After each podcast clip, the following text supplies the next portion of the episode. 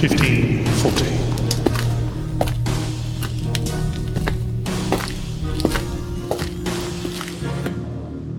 Bienvenidos amigos de Cancha Central a un episodio más en este espacio que está única y exclusivamente dedicado a tratar temas que ocurren dentro, fuera y alrededor de nuestro deporte blanco. El día de hoy no se la van a creer quién nos acompaña, y para que vayan maquinando la cabeza, es la figura que nos hace vibrar y que nos acompaña en los eventos grandes del tenis, que nos hace vivirlo en nuestras casas como si estuviéramos en el estadio, que siempre tiene un dato, una estadística, una anécdota que nos ayuda a entender más y a seguir aprendiendo todos los días del tenis. Antes de presentarles a nuestro invitado de honor, saludo y doy la bienvenida a mi compañero y amigo Aldo Sales. Aldo, bienvenido. ¿Estás listo para el episodio de hoy? No sé si estoy listo porque creo que tengo el síndrome del impostor más grande que he tenido en mi vida, estando ahora yo de este lado y teniendo la gran oportunidad, como dices, de platicar con alguien como nuestro invitado de hoy, pero emocionado sin lugar a dudas. Bueno, pues se trata nada más y nada menos que de Lalo Varela. Lalo, gracias por aceptar la invitación, gracias por tu tiempo y gracias por todo lo que sin saber nos das a los amantes del tenis. Bienvenido. No, al contrario, Marifer, Aldo, un gusto. Conozco a Marifer desde hace ya un buen rato y, bueno, extenista, conozco su historia, una luchadora de esto y en el buen sentido, una enferma del tenis. Y por eso está aquí. Y igualmente Aldo, ¿no? Extenista, etcétera. Y es un placer poder compartir Cancha Central con ustedes y hablar de... Mucha gente me pregunta, ¿cuál es tu deporte favorito? Es muy difícil. O sea, cuando está Wimbledon, ¿podrá haber un partido de NFL? Voy a ver Wimbledon. Si es un partido, no sé, de americano, algún clásico y está... Pues voy a ver el americano, ¿no? O sea, mi corazón se parte dependiendo cuál es. Amo a los dos deportes más que a cualquier otro. Excelente, Lalo. Nos gusta mucho eso porque a nosotros nos pasa lo mismo. Digo, somos fanáticos del tenis, pero también nos encanta la NFL, nos encanta el fútbol y todos los deportes tienen su particularidad y su momento cumbre, ¿no? Pues, Lalo, vamos al origen. Platícanos un poco justo cómo nace tu pasión por el periodismo. ¿Qué detonó que quisiera seguir este camino? Sabemos que estudiaste en la Carlos Septién. ¿Siempre estuvo en la mira el periodismo deportivo o fue algo que se dio en el camino? Mira, como muchos niños, desde muy, muy joven, yo jugaba todos los deportes. O sea, yo jugaba béisbol, jugaba fútbol, en la calle, ¿no? Me refiero con mis amigos, ¿no? Si estábamos jugando fútbol en uno de los parques que estaba cerca de la casa, yo crecí en Santa Mónica, cerca de Satélite. Entonces, yo era Mario Kempes, tenía yo cabello, ¿sí? Tendría yo 8, 9 años y yo estaba jugando y en mi mente yo decía, yo soy Mario Kempes o yo era Rummenigge con mis amigos. Y si estaba yo en el patio de su casa, yo le pegaba a un balón, rebotaba en la pared y me aventaba y yo era Miguel Marín, el portero de Cruz Azul. Entonces yo siempre soñaba con eso. No fue un gran deportista, ¿no? Ya avanzado un poco más, por ahí de los 12, 13 años, me clavé más en el tenis y el fútbol un poquito hacia atrás y el fútbol americano. Jugué los dos, tenis y fútbol americano, pero yo era de muchas ganas, de mucho corazón, jugaba con mucha pasión, pero... no tenía lo necesario atléticamente para brillar, ¿no? Pero yo todavía no sabía que yo iba a ser comentarista. Eso fue ya a través de los años. Yo quería ser piloto aviador, pero mi papá tenía mi papá era contador. O sea, es que es difícil decir si llegué de rebote a comentarista, pero es que es...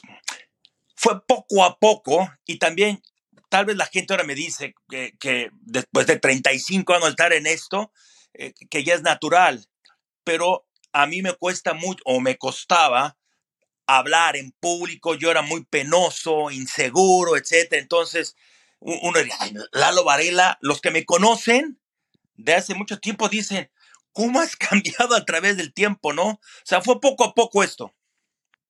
Claro. Oye, Lalo, qué interesante ese punto que tocas. ¿Cómo lidiaste con esa pena de hablar en público? ¿Cómo lo hiciste para enfrentarte a la cámara, a la gente? Digo, seguramente fue un proceso también, ¿no? Pero, ¿qué te implicó? Me imagino que un reto personal importantísimo, ¿no?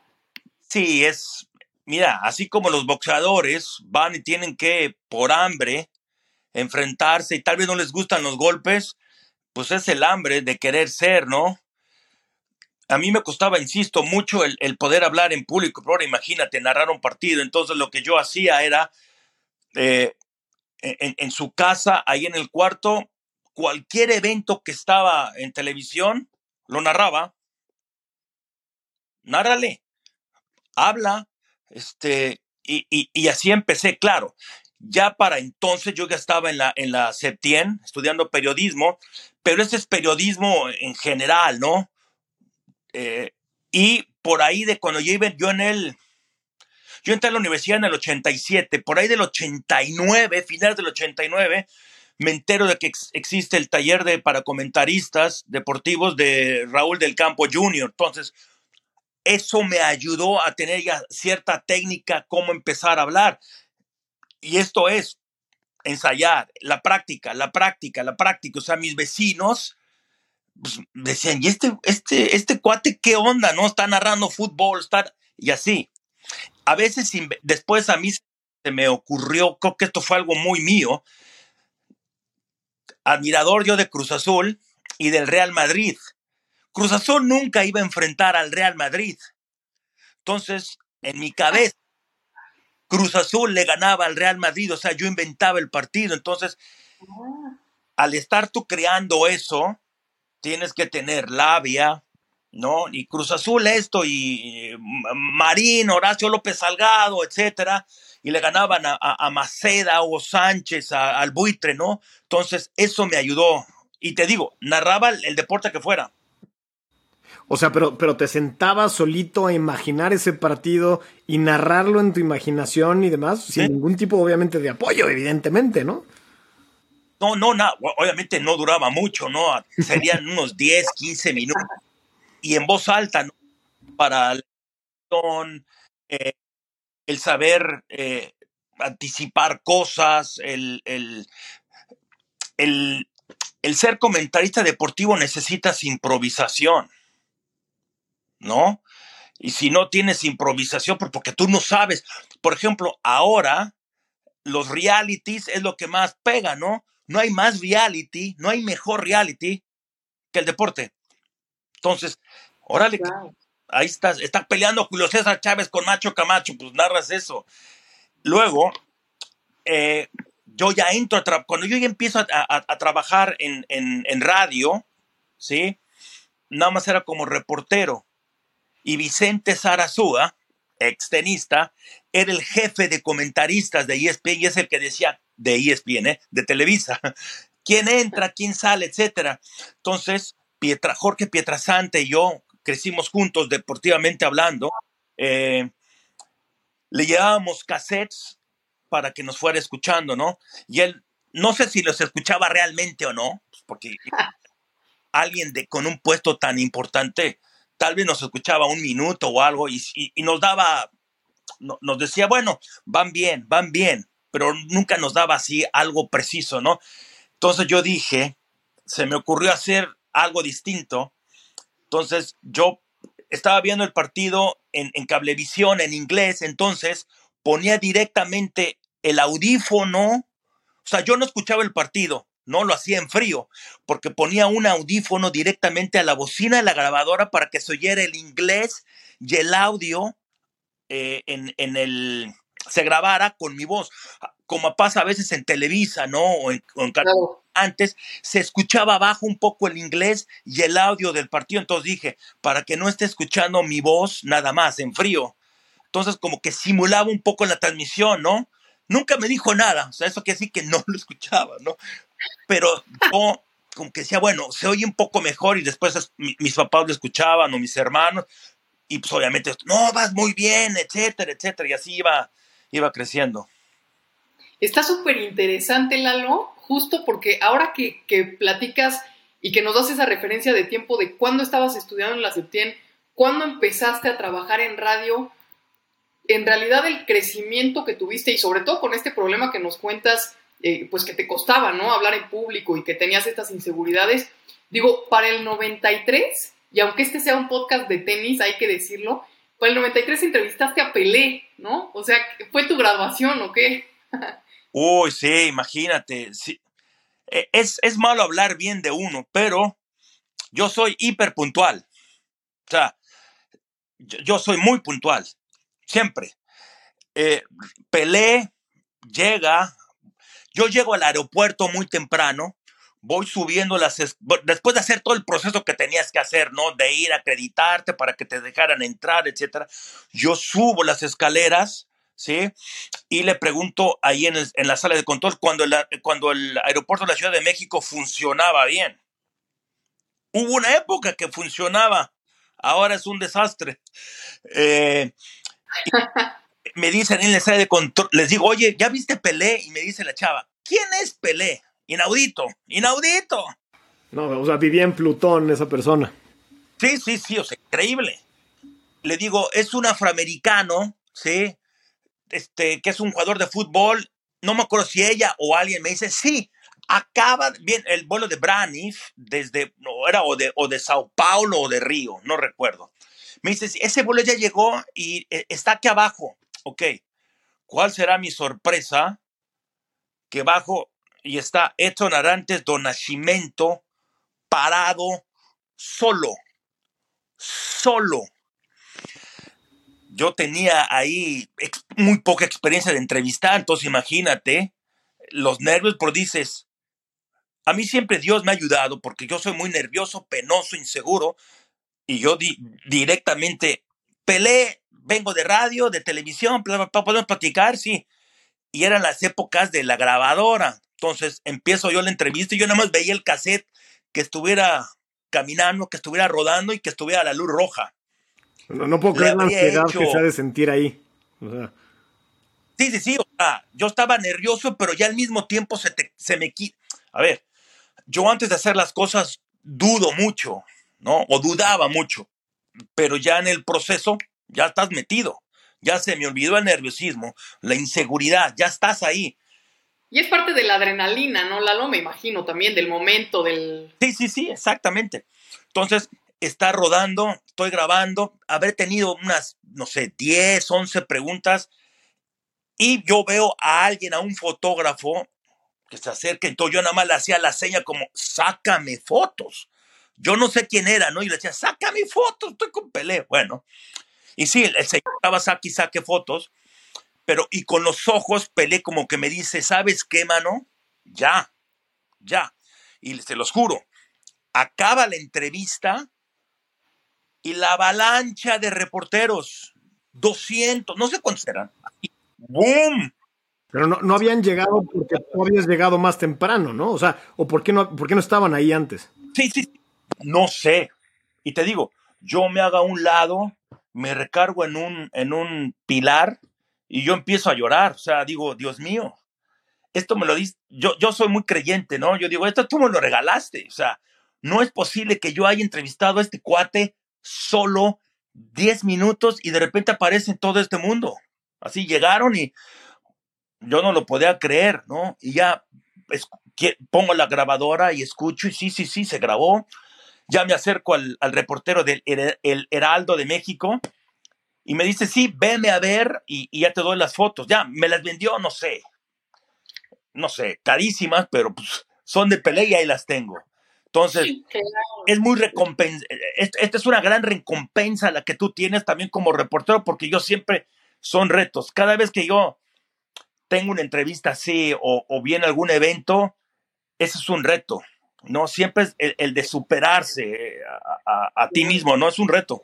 Y además de ser una recompensa, debe ser también o sea, fortalece mucho tu seguridad, y sobre todo, como dice Marifer, claro. Te acabas de graduar, entrevistas a Pelé, pues de ahí la seguridad de Lalo Varela se va al cielo y échame al que venga, ¿no? No te creas, ¿eh? Porque eso me... no te puedo decir exactamente cuándo te puedo decir que ya superas eso, sino que... O al menos yo no soy así. A mí eso me... No, es un y está bien, Lalo, ¿no?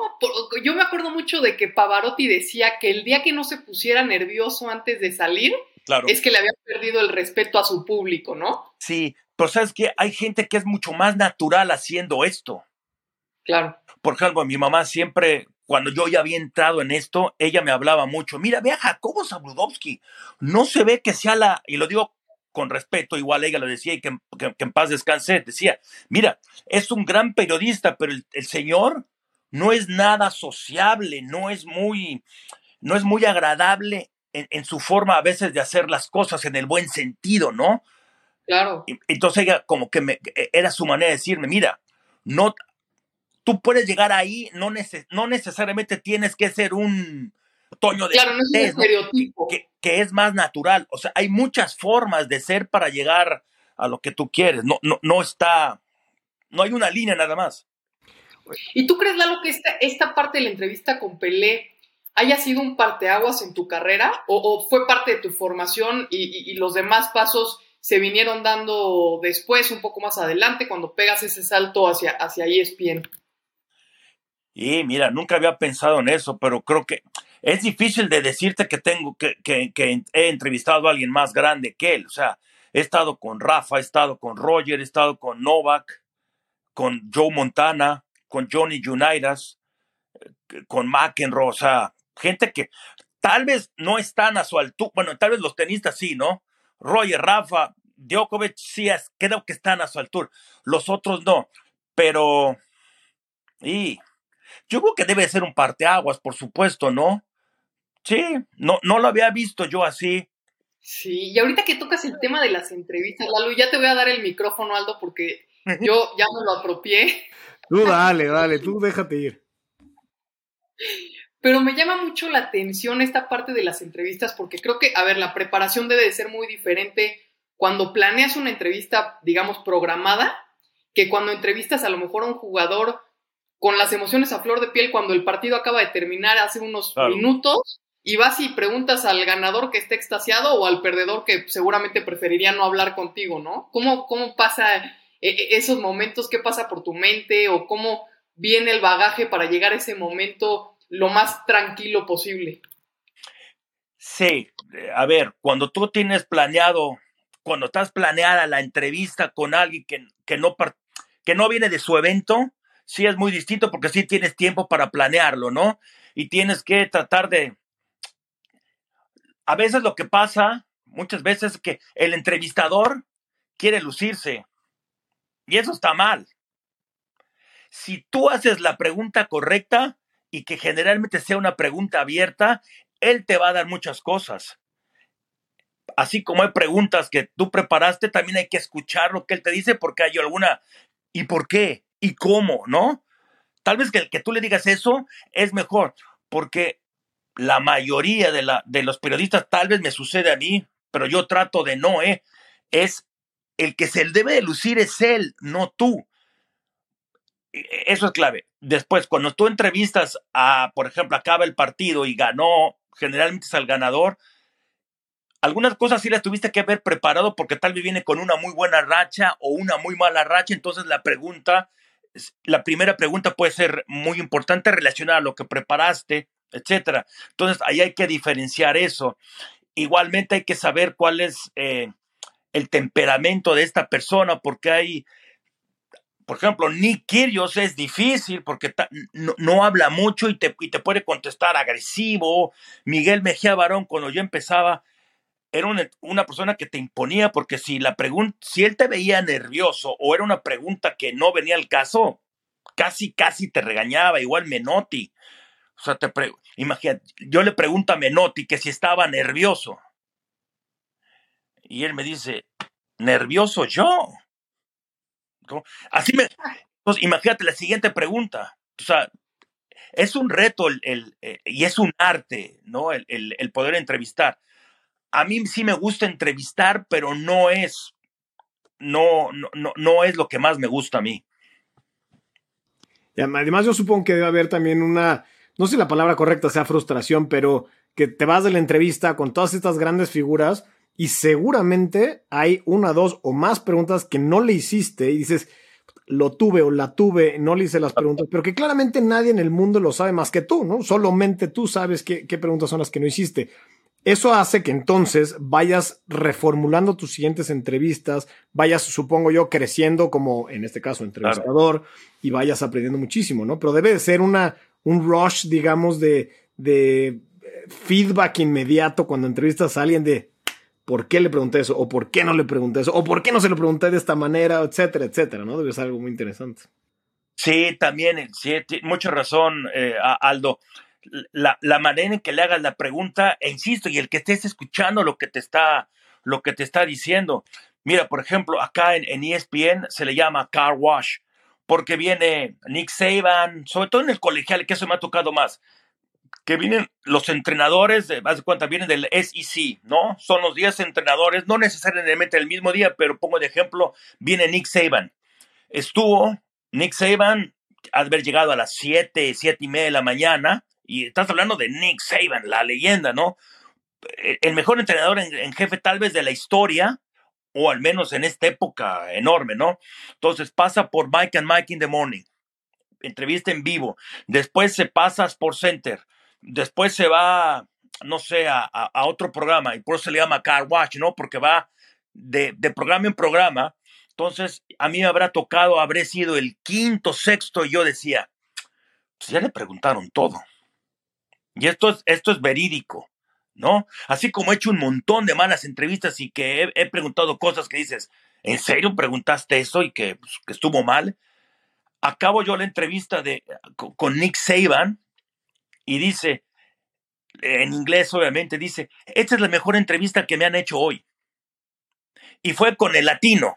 Todo fueron en inglés, obviamente, pero yo fui el único que se le hizo en inglés, pero con un latino. Entonces yo nada más volteo y le digo al que estaba grabando, le digo, ¿escuchaste? Y yo estaba obviamente muy nervioso porque traté de hacer otro tipo de preguntas, ¿no? Y funcionó. Funcionó el tratar a veces de ser diferente, ¿no? Y preguntarle cosas, no que le demuestres que tú sabes. Porque a veces, creo yo que muchos tenemos, y me incluyo, el miedo a creer de que si tú preguntas algo y no lo sabes, estás mal, ¿no? Pues de eso se trata la entrevista, de que él te diga las cosas. Pero escuchen ustedes, cuando hacen una entrevista, generalmente el entrevistador quiere brillar, demostrar que sabe. Pues por eso estás ahí, porque sabes. El que tiene que decirse es él, y entre más hable él, mejor. Y a veces, insisto, el cómo, por qué, en serio, te hace que la entrevista sea mejor, ¿no? Oye, Lalo, y dependiendo de la personalidad del atleta a quien entrevistas o del personaje a quien entrevistas, ¿cambian tus preguntas? Es decir, por ejemplo, hablas de Nick Kyrgios, ¿no? Es alguien que tiende a ser más agresivo, al menos más parco. ¿Tú te limitas a hacer ciertas preguntas por, pues no sé si la palabra sea miedo, pero por que pueda tener una reacción que afecta a la entrevista misma? ¿O dices, a ver, no, yo lo que quiero saber es esto, o sea, Nick Kyrgios o Roger? Claro. Sí, pero mira, también es, o al menos las entrevistas que me han tocado a mí, no he tenido ninguna pregunta difícil, con excepción, por ejemplo, cuando me toca entrevistar a Rafael Nadal, fue en el Abierto de Estados Unidos, y cuando él reaparece, fue hace unos 5 o 6 años, cuando va hablando específicamente de Nadal, estuvo en la gira de Latinoamérica, estaba en Argentina. Él venía de no haber jugado un montón de partidos, ¿sí? Y en Argentina no dio ninguna entrevista, ¿sí? Porque no quería hablar. Otra vez, a los atletas les molesta cuando, a ver, es la lesión y no quiere estar hablando de esa lesión, ¿no? Y yo tengo la suerte de hacer esta exclusiva con Rafael Nadal en Cozumel, en el hotel que él compró, porque yo conocía a un amigo, el sobrino de Rafael Osuna, ¿para qué me voy por otro lado? Y él conocí ¿cómo fue esto? La compañía que maneja, creo que era la del marketing de Rafael Nadal, del hotel que él compró, contacta a esta persona para que lo vayamos a entrevistar. Y bueno, no fue exclusiva porque fue Enrique Burak, fue Travel Channel, creo que fue, y yo, o sea, fuimos 3, ¿no? pero él, Rafael Nadal, no había hablado, entonces tenemos la oportunidad de hablar con él. Y Benito Pérez, su representante, dice, él no quiere hablar de la lesión. Sí, cómo no. Te voy a hacer una entrevista en donde él no me hable de la lesión si lleva 3 meses de no dar entrevistas y reapareció y en Argentina y en Chile no dio entrevistas. Entonces le decimos, sí, no va a haber la lesión. No vamos a hablar de eso. Y tuvimos que hablar de eso. Y le hice, fueron 2 o 3 preguntas referente a eso. Rafa lo entendió, obviamente, ¿no? Pero Benito estaba molesto, pero pues, ¿qué haces? Tienes que preguntarle eso. Y Rafa es una persona sumamente educada, o sea, pues, él entendió eso, ¿no? Pero creo que fue la única vez que me ha tocado entrevistar a alguien de hacerle una pregunta difícil. Es distinto, por ejemplo, si me hubiera tocado entrevistar a Aaron Rodgers en esta época, ¿no? Tienes que preguntarle, oye, ¿qué onda? Sabemos que es una diva, pues no le vas a preguntar exactamente eso. Hay que saber cómo hacerle, pues tienes que preguntarle. Claro. Oye, Lalo, y así como, porque creo que es un todo, ¿no? Así como las entrevistas son un arte, esta parte tuya, que es una versión que a mí me gusta mucho, que es que escribes y que has escrito para diferentes revistas, medios impresos, periódicos, etcétera. Esa parte literaria, adicional a preguntarte si crees que es un must para el periodista o si crees que es un plus para ti, me gustaría conocer un poquito ese proceso en donde a lo mejor tú estás viendo un partido, ¿no? Y de pronto detectas el punto clave, la jugada que cambió todo, la lesión que no sé qué, y ahí te viene en ese momento, digamos, la idea del artículo de opinión que vas a escribir o el comentario que quieres hacer o sobre qué te quieres ir. Es así tan espontáneo, digamos, tu método de llevar lo que ves en una cancha a una entrevista o a un artículo? Sí, mira, como que he perdido ya un poco eso porque al menos tengo la práctica de escribir como antes, ¿no? Cuando yo empecé, era reportero, escribía y narraba, ¿no? Y ahora me cuesta un poco más porque esto requiere de una gimnasia, no es como una gimnasia, es la práctica. Pero sí, yo creo que es importante eso, o a mí me ayudó mucho el que empecé prácticamente haciendo todo. Entonces, eso me hizo ser, creo yo, más completo desde el comienzo, ¿no? Y también con las personalidades con las que tuve la oportunidad de trabajar y escuchar. Pero sí, el escribir es muy importante. O sea, no eres periodista si no sabes escribir bien, ¿no? Y luego hay una ventaja porque cuando escribes tienes tiempo. O sea, no, esta frase está mal, este verbo no, o esta frase no, tienes tiempo para poder cubrir tus fallas, ¿no? Porque es bajo tu tiempo. Hay veces que tienes que escribirlo más rápido, pero es otra cosa. Y mira, por ejemplo, yo empecé rápido. Estaba yo en Televisa Radio, en un programa que se llamaba Superdeportivo, que era de lunes a viernes, y allí iban a colaborar, era con Toco de Valdés, Roberto Sosa y Eduardo Camarena, ellos 3, pero cada día iba una leyenda del periodismo, iba El Che Ventura, El Mago Septién, Antonio Andere, El Mago Septién, eran 5 en total, ¿no? Y yo aprendí mucho de estos 5, verlos cómo hablaban en el micrófono, cómo se comportaban y las ideas que tenían. Y Sonia Alarcón también era el otro.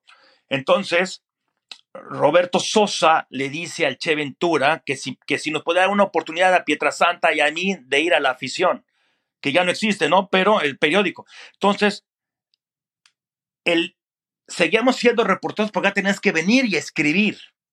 Todavía no eran notas de opinión, pues porque estás empezando, ¿no?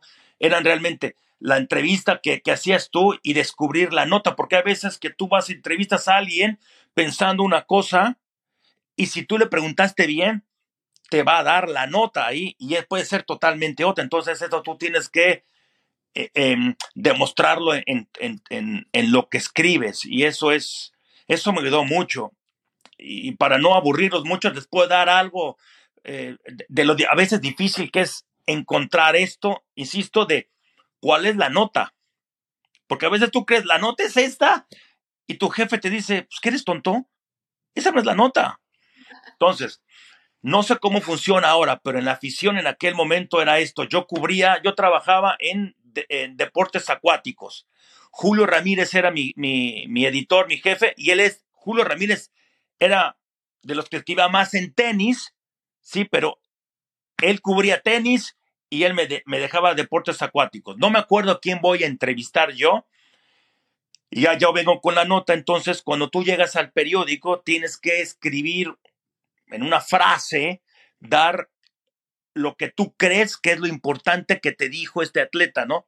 Ya se lo doy al Che Ventura, y así todos los reporteros llegaban con esto, para que él tenga una idea quién tiene la nota del día o dónde lo va a acomodar, si en primera página, en segunda, en tercera, etcétera. Yo le digo tal cosa, ok, ya redacto mi nota, se la paso al Che Ventura, y el Che Ventura era algo serio. Varela, gritando, ven para acá. Ya voy, a ver, Lalo, tú pusiste Ronaldo se retira y me estás escribiendo tú la nota. Ronaldo se siente muy bien porque va a ser papá o lo que sea, ¿no? Entonces me dice, a ver, no. Yo te pido la nota que tú crees que es la nota y tú me estás escribiendo otra cosa. O sea, ¿qué onda? No hay coherencia en lo que estás haciendo, no. Escríbeme de esto y me lo cambió todo, ¿no? Entonces, ya desde ahí entendí por qué él pedía eso, ¿no? Etcétera. Oye, Lalo, una pregunta siguiendo sobre esta misma línea. Y hace ratito hablabas de la preparación que implica también una entrevista, un reportaje, cualquier tipo de trabajo periodístico, si al menos si se quiere hacer bien. Y hoy en día vivimos en una época donde los influencers dejaron de ser lo que antes parecía una broma y hoy en día son un medio de comunicación importante, pero pues ya es bien fácil, y a ver si no estoy escupiendo para arriba aquí, ya es bien fácil crear contenido y aunque uno no tenga la preparación que tú tienes, perdón, puede ponerse enfrente a una cámara, un micrófono y construir una audiencia verdaderamente. O sea, como que se saltan esta fórmula. Yo honestamente soy más old school y creo que esas fórmulas evidentemente dan un valor tremendo al trabajo periodístico en este caso. ¿Tú qué opinas de lo que está pasando hoy en día en términos de los medios de comunicación y la facilidad que eso implica? Y por supuesto que los extremos son malos, ¿no? O sea, yo soy de los que piensa también que hay que picar piedra. Hay gente que llega muy rápido. Hay gente que llega muy rápido a tener cierta posición.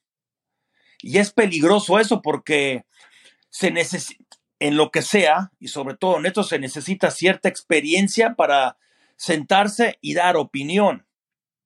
El dar opinión no la puede dar cualquiera. O sea, tú le puedes decir a tu amigo cuando rompió con su novia tal cosa, ¿no? Se vale cierta opinión, pero hay ciertos tópicos, hay ciertos temas, hay ciertas situaciones que tú no puedes dar una opinión, o la puedes dar, pero se requiere de terrenos peligrosos, ¿no? Son terrenos peligrosos ya donde das una opinión. Sí, en eso. Terrenos peligrosos. Aparte, cuando ya te sigue, no sé, 1,000,000 de personas, porque pasa eso, ¿no? Te sigue 1,000,000 de personas, entonces ahí es donde ya está la mala influencia, la mala información y todas estas dudas del fake news. Espérame. Ya ahora, como ahora cualquiera dar su opinión o sobre una situación, es cuando ya no le creen al periodista, ¿no? O sea, hay periodistas buenos y hay malos, ¿no? De eso no hay duda. Pero es cuando pasa eso de que ya no te creen. Ay, sí, este pelón dijo tal cosa, baboso. O sea, espérame, no. Hay que diferenciar también entre opinión, entre realidad, en hechos. Y ahora ya todo eso está en el mismo frasco. Y eso está mal, ¿no? Así como puede haber una persona muy joven que llegó muy rápido a tal lugar, ok, se vale también eso. Pero es raro que alguien que ha llegado tan rápido a cierto lugar, a cierto puesto, tenga cierta opinión. Por ejemplo, yo soy de los que cree que en los noticieros los noticieros está, la persona que está leyendo la noticia, no es para que esté dando opinión. La editorial, por algo las editoriales la hacen gente ya mayor, con vasta experiencia, conocimiento de causa. Por eso es la editorial. Pero ahora ya todo el mundo quiere editorializar. No. O sea, eso no se puede. Por algo igual a un arquitecto no le van a dar que haga cierto puente. Espérame, podrá ser muy brillante y tener muy buenas ideas, pero espérame. No, se requiere de ciertos años, de ciertas posiciones, de experiencia, de circunstancias, haber pasado por ciertas situaciones, ¿no? O sea, vivimos en una época en donde se quiere recompensa inmediata. Sí. Y no, o sea, eso no puede ser, o sea, insisto. Y bueno, y luego está el otro punto, ¿no? Y esto hay que aceptarlo. Conozco en mi ámbito que pueden haber reporteros o comentaristas que tengan muy poco tiempo en su posición, que yo tengo envidia, que digo, wow, a la edad que tienen o en el tiempo que tienen haciendo este trabajo, a mí me requirió o me tomó tal vez 10 o 15 años y este cuate o esta chava lo están haciendo en 2. O sea, también es eso, hay que tener ese reconocimiento. O sea, hay etapas, ¿no? O sea, y hay ciertos caminos. Este pudo haber llegado en 10 años y esta persona, hombre o mujer, pudo haber llegado en 2. También es válido eso, pero hay que saber valorar esa situación porque lo importante no es llegar, es mantenerse y se requiere... Es que es difícil valorar eso, hay que tener cierto equilibrio también, ¿no? Balance. Sí. Sí, llegaste muy rápido y lo estás haciendo muy bien, pero no es para que tú estés dando opiniones. Y perdón que me alarguen esto. Y luego hay otro, que esto está pasando mucho.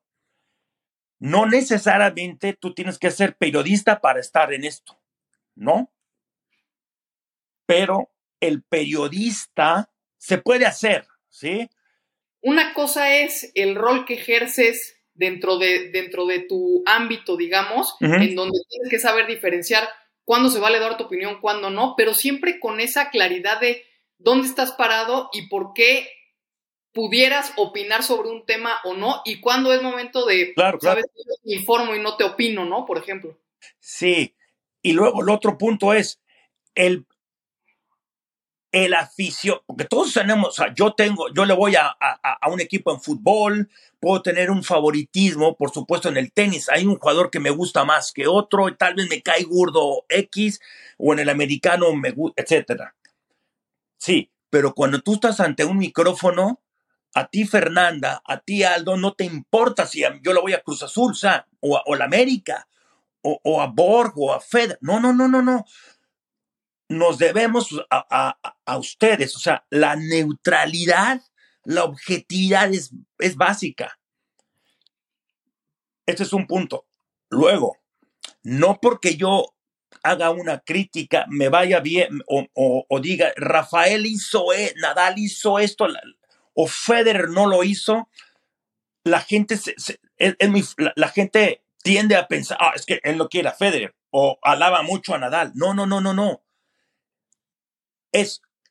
Puede ser mi opinión o puede ser lo que yo creo sin querer dar una opinión, ¿no? Claro. Le pegó mal Federer por esto, lo que sea. Ahí no estoy dando, o sea, sí es una opinión, pero es algo que tú crees ahí. No estoy claro. Calificarlo bien o mal. Y no es un juicio justo, ¿no? Estás tratando de dar una explicación de, oye, se tiró muy abajo la pelota y por eso hizo doble falta en la red, ¿no? Por ejemplo. Ajá. Pero muchos creen que tú estás ya, te estás yendo para otro lado.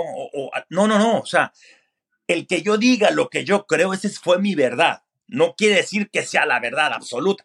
Y hay otras situaciones en donde tú sí estás diciendo algo, nada más como tú lo ves. Y eso no es que estés a un lado o al otro. Y también tienen que pensar la trayectoria que ya trae esa persona. Sí, decir, bueno, Esta cuate trata de estar siempre en el centro, ser ubicado, objetivo, la neutralidad, que eso es básica y que creo que se ha perdido mucho en esta época, ¿no? Regreso a lo del fake news. O sea, así como yo puedo inventar algo, o que hay personas que son tendenciosas o los chayoteros, etcétera, que eso sigue existiendo y siempre ha existido. Claro. La trayectoria de una persona, de un periodista, eso es intachable. O sea, tú sabes quién va por aquí, quién va por allá, quién un día dice América esto y el día siguiente dice lo opuesto. O sea, eso la gente debe de saberlo, ¿no? O sea, el valorar eso, que para mí es bien importante.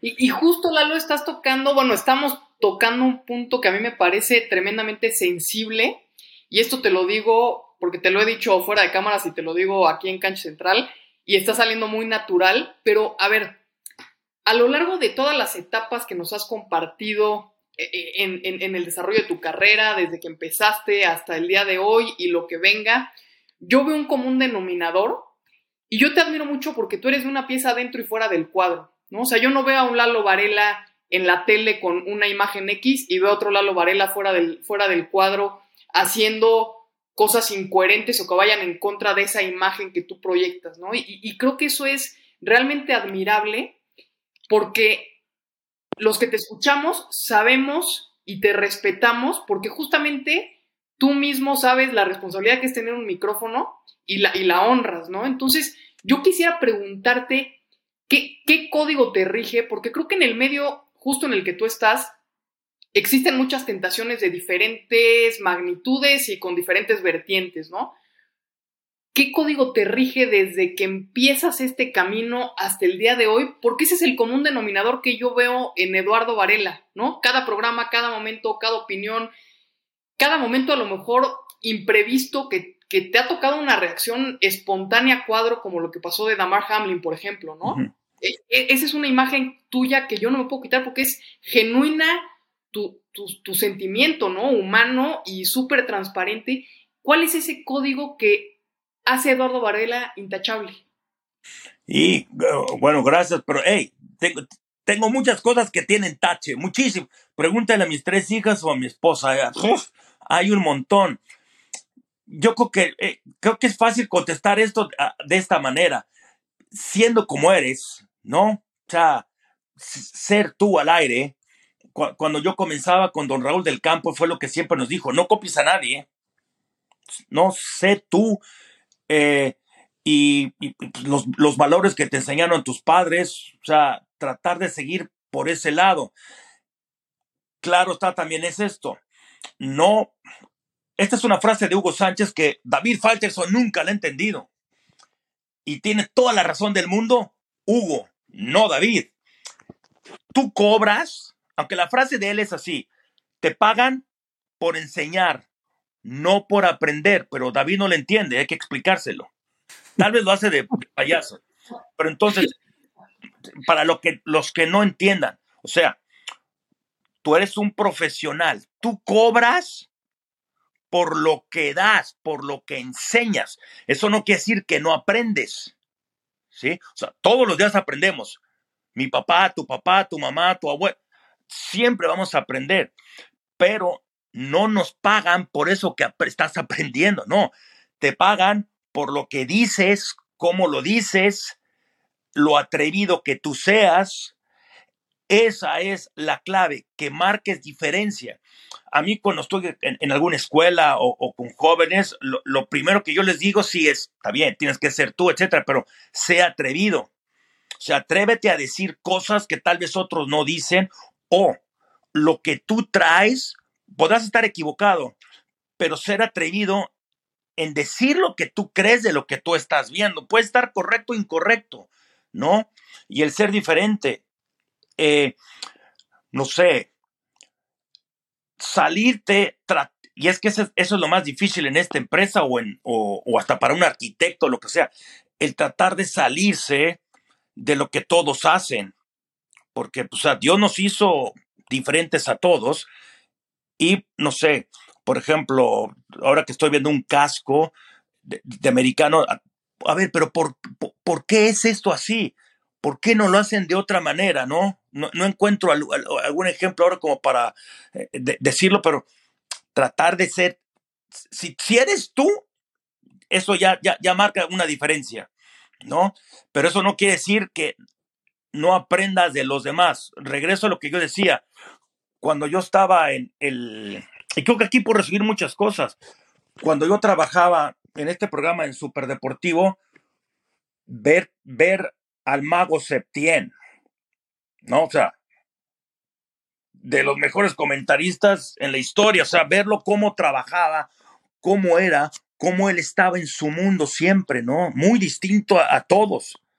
Era a veces hasta como que grosero como era con los demás, pero porque él estaba en su mundo, pero no era grosero, él estaba en su mundo. Sonia Alarcón, la creatividad que tenía este hombre. No hay muy pocos que podían ser jocosos, cómicos, pero de una manera muy fina. Y él era así. Escuchar al Che Ventura, él siempre tenía mucho cuidado en las palabras que él escogía. Y era un perfeccionista, ¿no? Don Antonio Andere, un caballero, igual, que siempre escogía muy bien sus palabras. Juan Dosal era muy divertido. No era la persona más culta en el sentido de que fue a la universidad. No fue a la universidad, etcétera. Pero ve cómo hacía las cosas también con mucha pasión. No, entonces, esas cinco personalidades, aunado a lo que yo vi con Toño de Valdés, tal vez el mejor comentarista que tenemos en México. Eduardo Camarena, igual, ¿no? O sea, igual. De todos estos, yo vi también las cosas malas que no me gustaban, ¿no? Que no lo va a decir al aire. Entonces, eso me ayudó también a hacer lo que soy. Que muchos chavos que han empezado no han tenido esa oportunidad. O sea, haber trabajado con esos 8 monstruos. O sea, durante un año, Pietrasanta y yo convivimos con estos monstruos. Eso nos marcó. Y hoy, muchas gracias a eso. Igual los regaños que me daban, porque la regué muchas veces, ¿no? Todos o cada uno de ellos siempre nos dijo algo. Y eso nos enseñó mucho. Había el periodista tiene un estilo de vida. A pesar de que somos distintos, todas estas personalidades tenían ese estilo de vida, que lo vivían con mucha pasión y siempre extremadamente profesionales, dentro y fuera. Creo que de estos 8, yo puedo decir que eran personas intachables en la manera de ser. Pues Lalo, me encanta esto que dices porque va completamente con mi filosofía. Me gustaría, o sea, a ver, al final de cuentas la vida es una serie de aprendizajes, como bien dijiste, así que cuídate de quién te rodeas para ver de quién aprendes, ¿no? Y lo acabas de decir tal cual. Así es como tú empezaste a crecer. Regresando un poquito o metiéndome de nuevo a la cancha, al final de cuentas también eso es lo que le pasa a un deportista, ¿no? Agarra mentores, sigue modelos o no sigue ciertos modelos, etcétera. ¿Crees que eso sea lo que le hace falta al tenis en México para estar a niveles que otros países tienen? Es decir, estos modelos a seguir para que chavitos y chavitas mexicanos ahorita puedan construir una carrera mucho más exitosa, como que lamentablemente ahorita no tenemos en este país. ¿Crees que es esa misma fórmula que no estamos siguiendo desde el lado tenístico en nuestro país? Para no tener esos campeones, esos top 100 o top 50 o top algo, ¿no? ¿Crees que va por ahí? Porque talento hay, o sea, de eso no hay duda, o sea, talento hay, materia prima hay, pero son tantas cosas las que nos faltan, pero yo creo que si tenemos que reunir todo en 5 minutos, porque no es fácil hablar de esto, se necesita de mucho tiempo, primero que es cultural, ¿no? Nosotros somos una gran cultura, la cultura mexicana, pero somos muy incultos. Somos sumamente incultos. Y me estoy refiriendo en lo deportivo también. Yo no sé cuánta gente sepa, por ejemplo, México, en los países latinoamericanos, es más, inclusive España, el primer país que habla castellano en llegar a una final de Copa Davis fue México, no España, fue México. El primer país latinoamericano en ingresar a la ITF fue México. Tenemos tantas cosas buenas en México, pero no nos la creemos. Somos como que conquistados todavía por algunas otras naciones. Se cree, por ejemplo, que el tenis moderno es fuerza, ¿no? Es fortaleza. Eso es esencial. Y muchos creen que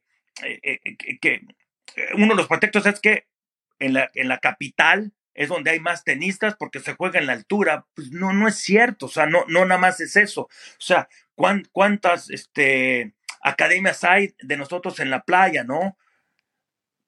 Luego, es un problema social en nuestro país. En Argentina o en Chile, ser entrenador de tenis, ganas bien y se ve bien. En México no, porque somos muy elitistas. Ay, es el profesor, este güey no me puede regañar, no me puede decir esto, o viene desde abajo. ¿Y eso qué tiene? Mario Llamas no tenía dinero y él se hacía sus raquetas. O sea, no tienen eso. Los mexicanos no sabemos trabajar en equipo. Es que son tantas cosas. México tiene más torneos Futures, Challengers y de ATP que Argentina, Chile o cualquier país latinoamericano. O sea, los torneos ahí están. Ahí están los torneos. Si tú, y esto, aquí regresamos esto. Esto no es punto de vista. Esto es un hecho. Vayan y vean los torneos Futures, Challengers en Argentina, Chile y México. En Argentina, si es un torneo de 32, serán 28 argentinos y entre ellos se matan en el sentido deportivo porque quieren ganar este torneo y tal vez habrá un chileno y ningún mexicano. Vean en los torneos Futures y Challengers cuántos mexicanos hay. No deberían ser la mayoría. Están llenos de argentinos y llenos de chilenos y no es crítica hacia ellos. Todo lo que tienen que viajar los argentinos y chilenos, uruguayos, hasta México, y muchas veces no pueden comer bien, no tienen dinero y ellos ven la manera de llegar y por el hambre que tienen quieren ser. Recuerdo, esto pasó y esto fue de una chica, una jugadora mexicana que le dicen que va a jugar en el estadio principal y estaba con pavor. Por supuesto que es difícil porque estás empezando, pero no es de que no se lo debes de expresar a al dueño del torneo. Es una oportunidad que tienes, pues de esto se trata, ir a competir, y tuvieron que cambiarla y sacarla y jugar en uno de los estados chicos. Eso es grave.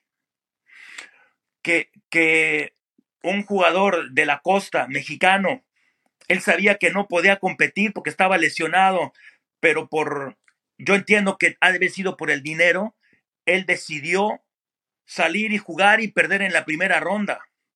O sea, si estabas lesionado, no puedes salir a jugar. O sea, si tú sabías que no lo podías completar o que no tenías cómo competir, es fácil decirlo desde este lado, ¿no? Pero ¿por qué saliste a competir? ¿O por qué un jugador salió con short Lacoste, camiseta Nike, gorra L.S., tenis Dunlop y calcetines Patito? Sé profesional. ¿No tenías un patrocinador? No puedes salir de chile verde y pozole. O al menos yo soy así. El tenis sí es elitista, pero o sea, no, para mí yo no entiendo cómo saliste a competir así con todas esas marcas. O sea, no tenés patrocinador, está bien. O sea, mira, son tantas cosas. No, la federación, bueno, y entremos a la federación, ¿no? Claro, por supuesto. Toda la politiquería que hay ahí, estamos muy mal. No sí. Todo es fútbol. Tú, Lalo, a ver, porque hay todo lo que dices, sin lugar a dudas, está fundamentado y es un hecho, como tú dices, ¿no? O sea, no estás dando posibilidades. Yo estoy de acuerdo contigo en todos los puntos que mencionas, y sobre todo en el último, ¿no? Que es, a ver, para ser hay que parecer, ¿no? Y a mí se me quedó muy grabado, que creo que toca muchos puntos de los que acabas de poner sobre la mesa, aquella frase de Nadal, cuando tanto le criticaban que las botellitas, que no sé qué, que se toca, que se... Pero la explicación que hay detrás de eso me hizo mucho sentido, deja tú para el deporte, para mi vida en el día a día, que es, para poder tener orden en mi mente, tengo que tener orden alrededor, ¿no? Y ahí está la base de todo, ¿no? Y hoy yo me pregunto, y quiero llevar el tema a dos caminos, ¿no? Por un lado, conociendo los sistemas de entrenamiento y competencia que se tienen en Sudamérica, en Estados Unidos, en Europa, son sistemas muy diferentes. A lo mejor en Sudamérica es un sistema de pelota viva, de grados que permiten ir compitiendo por camadas, digamos, de jugadores de diferentes niveles, y eso te hace que realmente no siempre le gane el 1 al 20, ¿no? Sino que el 20 pueda jugarle al 18 y entre ellos mejorar para que algún día puedan llegar contra el 1 a 10 claro. Y entonces ser competitivos, ¿no? Eso por un lado, que yo veo que se trata de replicar en México, pero no veo que dé los frutos que realmente se buscan y no veo que haya un cambio en ese sentido, ¿no? Y creo que tiene que ver, y me voy a la otra parte de la Y, que es, ¿qué tendría que pasar en la federación para que esto cambie, para que haya alguien que verdaderamente le importe el desarrollo, el impulso, el respeto, como tú dices, por los torneos en México, y que haya un plan y una estructura individual y conjunta que permita que yo diga, estoy lesionado, denle lugar a mi compañera de al lado que nos venimos matando toda la temporada y que ella pueda hacer un mejor papel que yo, por ejemplo, ¿no? Sí, mira, de acuerdo, y haces bien. Mira, en su libro, ojalá hayan leído el libro de Tío Nadal, ¿no? En donde todo se puede aprender. Claro. O sea, hay muchísimas cosas que sirven de ese libro, pero creo que lo más importante, al menos para mí, es esto. Tío Nadal dijo de Rafa es obediente. Ya está. ¿A qué se refiere con obediente? Es la leyenda que es, pero le hace caso a lo que le dice cuando hay que tratar de corregirle algo. Imagínate, si alguien tan grande como Rafa es obediente y hace caso, los que no son nadie, imagínate, ¿qué deberían de estar haciendo? Sí me escuchan ahí, ¿verdad? Sí, perfectamente, sí. Claro. Mira, es que a ver, Bill Belichick, fíjate, voy a hablar de Bill Belichick en el tenis. Algo básico, haz tu trabajo. Si cada persona hace su trabajo, si el presidente hace su trabajo, si los secretarios, si se les apoya a los entrenadores, porque los entrenadores llegan hasta cierto nivel, ¿no? Así como hay clínicas para jugadores, hay clínicas para desarrollar a los entrenadores. O sea, eso es básico también. Los entrenadores también tienen que pasar por clínicas, hay que capacitarlos, hay que mejorar, no solamente los jugadores, ¿no? Dejarse de politiquerías y este otro punto, que esto es de Tom Brady, ¿no? No tener miedo a las charlas difíciles. El deporte mexicano carece de eso. ¿A qué se refiere Brady de las charlas difíciles? A esto que hablaba yo de la obediencia de Rafael Nadal, que el entrenador o que el presidente de la federación se atreva a tocar los temas estos difíciles con quien tiene que tenerlo, con el que el jugador mexicano, que puede ser el hijo de la persona más rica de México, pero que acepte que el entrenador, que tal vez no tiene que comer y que vive en un jacal, pero que sabe de tenis y es, en pocas palabras, su jefe, al ser su entrenador, le haga caso. Es eso, el ser obediente y el no tenerle miedo a las pláticas difíciles. Creo que en México no sabemos hacer eso y mientras no entendamos eso, va a ser difícil en crecer. Ve lo que pasó en el fútbol, ¿no? O sea, tenemos desde el 90, desde el 94 clasificando a la siguiente ronda con excepción de este último, pero los problemas son los mismos de hace 30 años y ellos quieren cambiar cosas y ellos lidian con las consecuencias del problema, no atacan el problema. Es lo mismo en el tenis, no resolvemos el problema, estamos lidiando con las consecuencias, no con el problema. Si te duele la muela, no vas a la farmacia, vas al dentista, y en nuestro deporte vamos a la farmacia. Buenísima analogía. Sí, totalmente. Y también me resuena mucho lo que dices, ¿no? De que el tenis es un deporte elitista y entonces esa disciplina o esa obediencia se ve más difícil porque culturalmente el mexicano está hecho a... Hay niveles, ¿no? Y esa es la peor destrucción que puede existir. Y así se cruzan ideas como es que faltan apoyos o es que tiene que haber una gran camada de tenistas para que de ahí salga uno. Pero en ninguno de estas ideas o propuestas está lo que tú dices y ahí está la gran diferencia, ¿no? A ver, ahí tenemos a Canelo, a Checo, a Lorena, o sea, a Hugo. Claramente son varios ejemplos de atletas que han llegado a lo más alto y no todos fueron con grandes apoyos, no todos fueron uno de 1,000,000 de chavitos, no todos tuvieron una federación increíble. O sea, claramente primero está acá y luego afuera. Así que sí, no puedo estar más de acuerdo. Digo, feo porque dices, ching, ¿no? ¿Quién sabe entonces cuándo vamos a ver la diferencia? Pero claro, la realidad es esa. Pues Lalo, nos podríamos quedar hablando contigo eternamente. Mira, si quieres, para cerrar, al menos de mi parte, no recuerdo el nombre del jugador, era de fútbol, lo estaban entrevistando en CNN y sí iba a ir a Europa. Y le dice el entrevistador, bueno, ahora viene la parte más difícil, irse a Europa para... Y él le contesta, espérame, lo más difícil, y esto es para los futbolistas mexicanos, irse a Europa a jugar, difícil, espérame, no, lo difícil no fue eso. Lo difícil era que se tenía que transportar 2 horas, de cuando tenía 16, 17 años, 2 horas para llegar a la práctica y él no había comido. Uf. Pero es ir a jugar fútbol. Dice, lo difícil fue eso, de que yo pobre no tenía que comer, no tenía zapatos y llegar y convencer a, no me acuerdo si era Boca o River, uno de esos equipos, de que me diera la oportunidad y fui creciendo, pam, talento lo tenía. Lo difícil no es irme a Europa, lo difícil era eso, ya jugar al fútbol, me pagan por jugar al fútbol, por supuesto que tengo que seguir creciendo.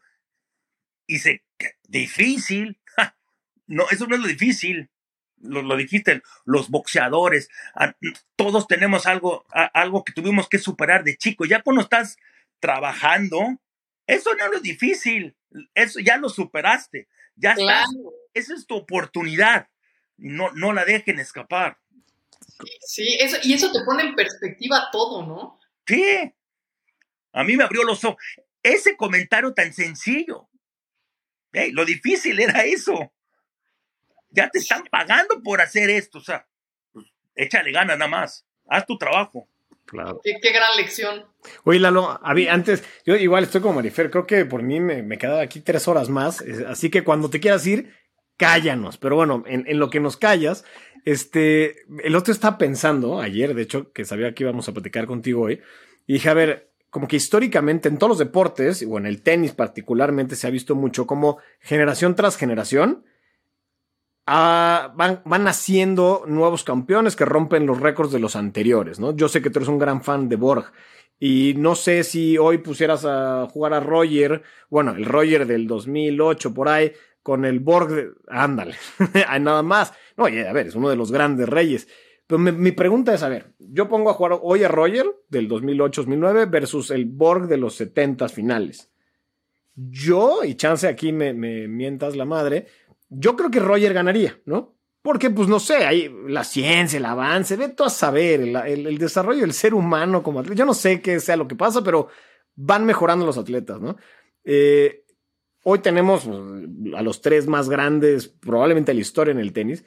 Pero mi pregunta es, para ti, que has estado en la primera fila, viendo a todos los tenistas del mundo, básicamente, ¿eso quiere decir que entonces en 10 años o menos, los ahora todavía considerados next gen, ¿van a ser más grandes que Roger, Novak, Rafa? ¿O tú crees que esto fue de plano un grupo de 3 outliers en el deporte mundial? ¿Qué opinas al respecto? Sí, es que estos tres, o sea, hicieron, o sea...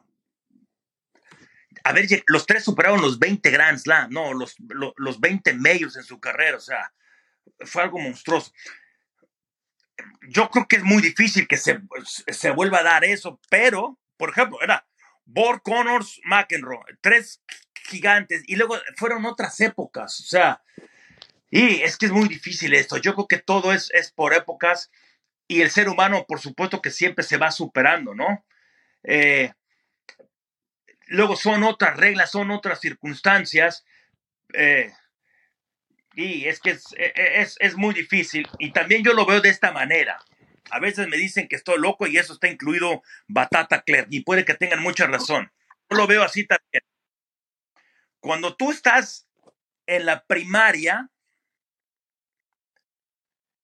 ¿qué es más difícil? ¿La primaria que la secundaria, que la prepa o que la universidad?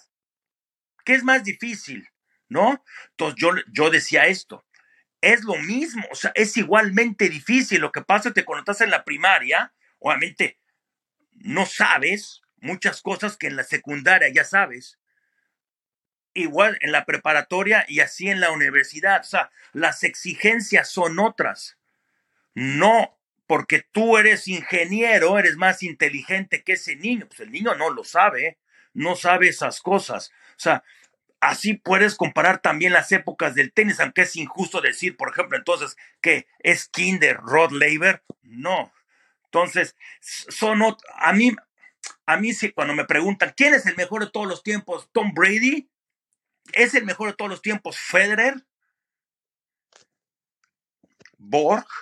Cuando jugaba Borg, cuando Borg jugó en Wimbledon, se resbalaba y él decía, porque no le gustaba jugar con spikes. Mucha gente no sabe que se jugaba con spikes. Entonces imagínate, si tú jugabas en la cancha central o en la cancha que fuera, eras el tercer turno, imagínate cómo estaba la cancha. Estaba destrozada. Él dijo, no, yo voy a tener mejor tracción con tenis. Y él fue el que introdujo los tenis de taquitos, ¿no? Esas de bolitas, ¿no? Como burbujas. Y él sentía que se movía mejor en eso porque con los spikes como que quedaba un poco más clavado. O sea, él revolucionó eso. Antes de Borg, ¿cuántos jugaban a una mano al revés? Todos. Solamente él y Connors, no. O sea, él cambió el tenis de esa manera. Sin estar en redes sociales, la fama de él era tan grande que Wimbledon tuvo que ir a las escuelas y a decir a los directores que cuidara a sus niñas, porque este cuate, o sea, se volvían locos por él, ¿no? Imagínense a Borg con las redes sociales. Y quítenle las redes sociales a estos tres. O sea, es muy difícil. O sea, para mí, bueno, miren, ahí están. Para mí las raquetas que están ahí. Qué bárbaro, qué colección, Lalo. Esos son los más grandes de todos los tiempos. Bill Tilden. O sea, está Bill Tilden, Pancho González, Rod Laver, Borg. Yo incluyo a McEnroe.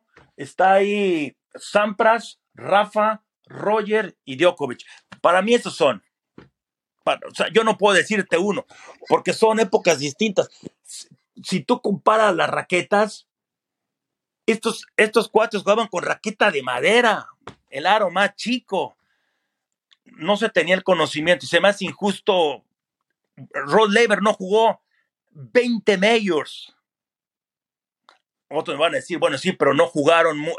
Cuando ganó en el 62, no jugaron Lou Holt, Ken Roswell. Y sí, o sea, hay injusticias de todos lados y a mí se me hace injusto decir que uno es mejor que el otro. Para mí esos son los ocho mejores.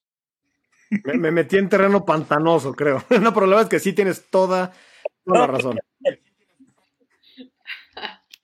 No. O sea, y es opinión también.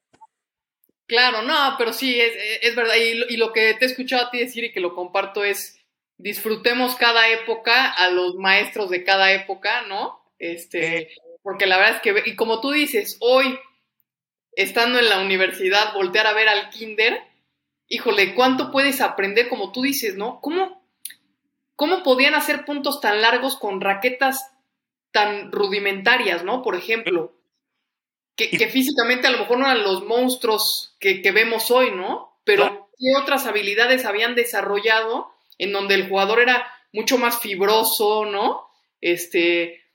Rápido, ágil, pero a lo mejor no con la potencia que se tiene hoy, gracias también, como decía Aldo, ¿no? A lo que han cambiado las raquetas, la tecnología en los tenis, los encordados.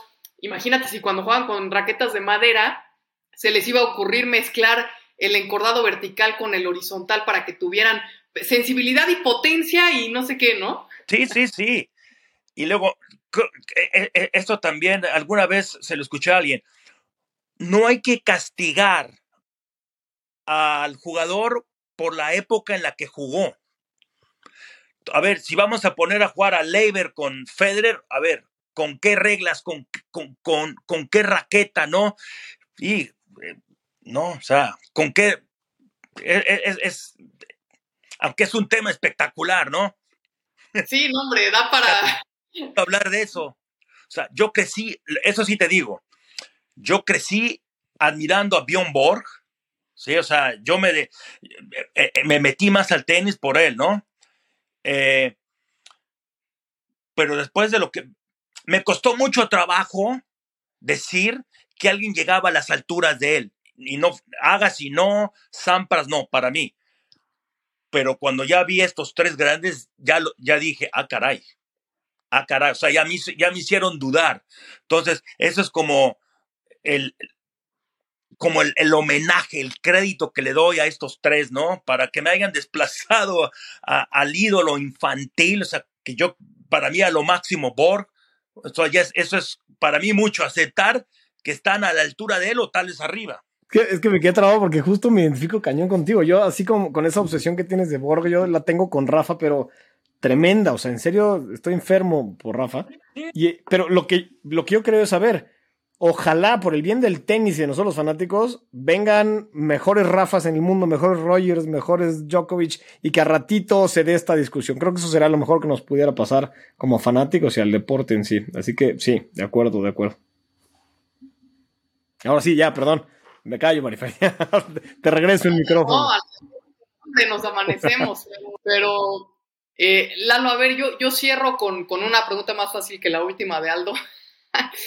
¿Con quién te quedas de favorito para Indian Wells en el cuadro varonil y en el cuadro femenil? Lástima que no está Djokovic. Sí. Y a pesar de que se la ha pasado quejando, ya saben con quién voy, se sí. La ha estado quejando de la cancha, ¿sí? Medvedev, ¡oh! Me encanta verlo, a mí me encanta porque es como es. Sí. Mira, lo he entrevistado un par de veces, es un tipazo. En la cancha, pues por supuesto sí se enoja, es a veces grosero, etcétera, pero es como es, y eso a mí me encanta él. A mí me encanta él, a pesar de que no es muy técnico en sus, sí. A mí me encanta él. Yo creo que él, aunque Alcaraz ahí sigue, ¿no? Y se pueden enfrentar en la final, claro. Sí, esa sería una final espectacular. Mira, ojalá sea esa la final, ¿no? El que debería de estar como uno del mundo de no haberse retirado, etcétera, y al no estar Djokovic, esa final me gusta. Y en mujeres, ay, Dios mío, no sé. En mujeres no sé. O sea,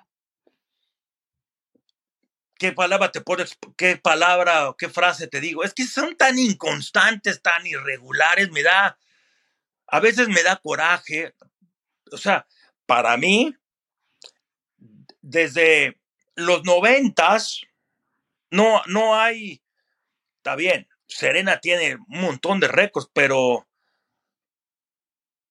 yo no la puedo considerar entre las más grandes porque esta época es otra cosa. Sí. No sé. En las mujeres no sé, puede ser cualquiera.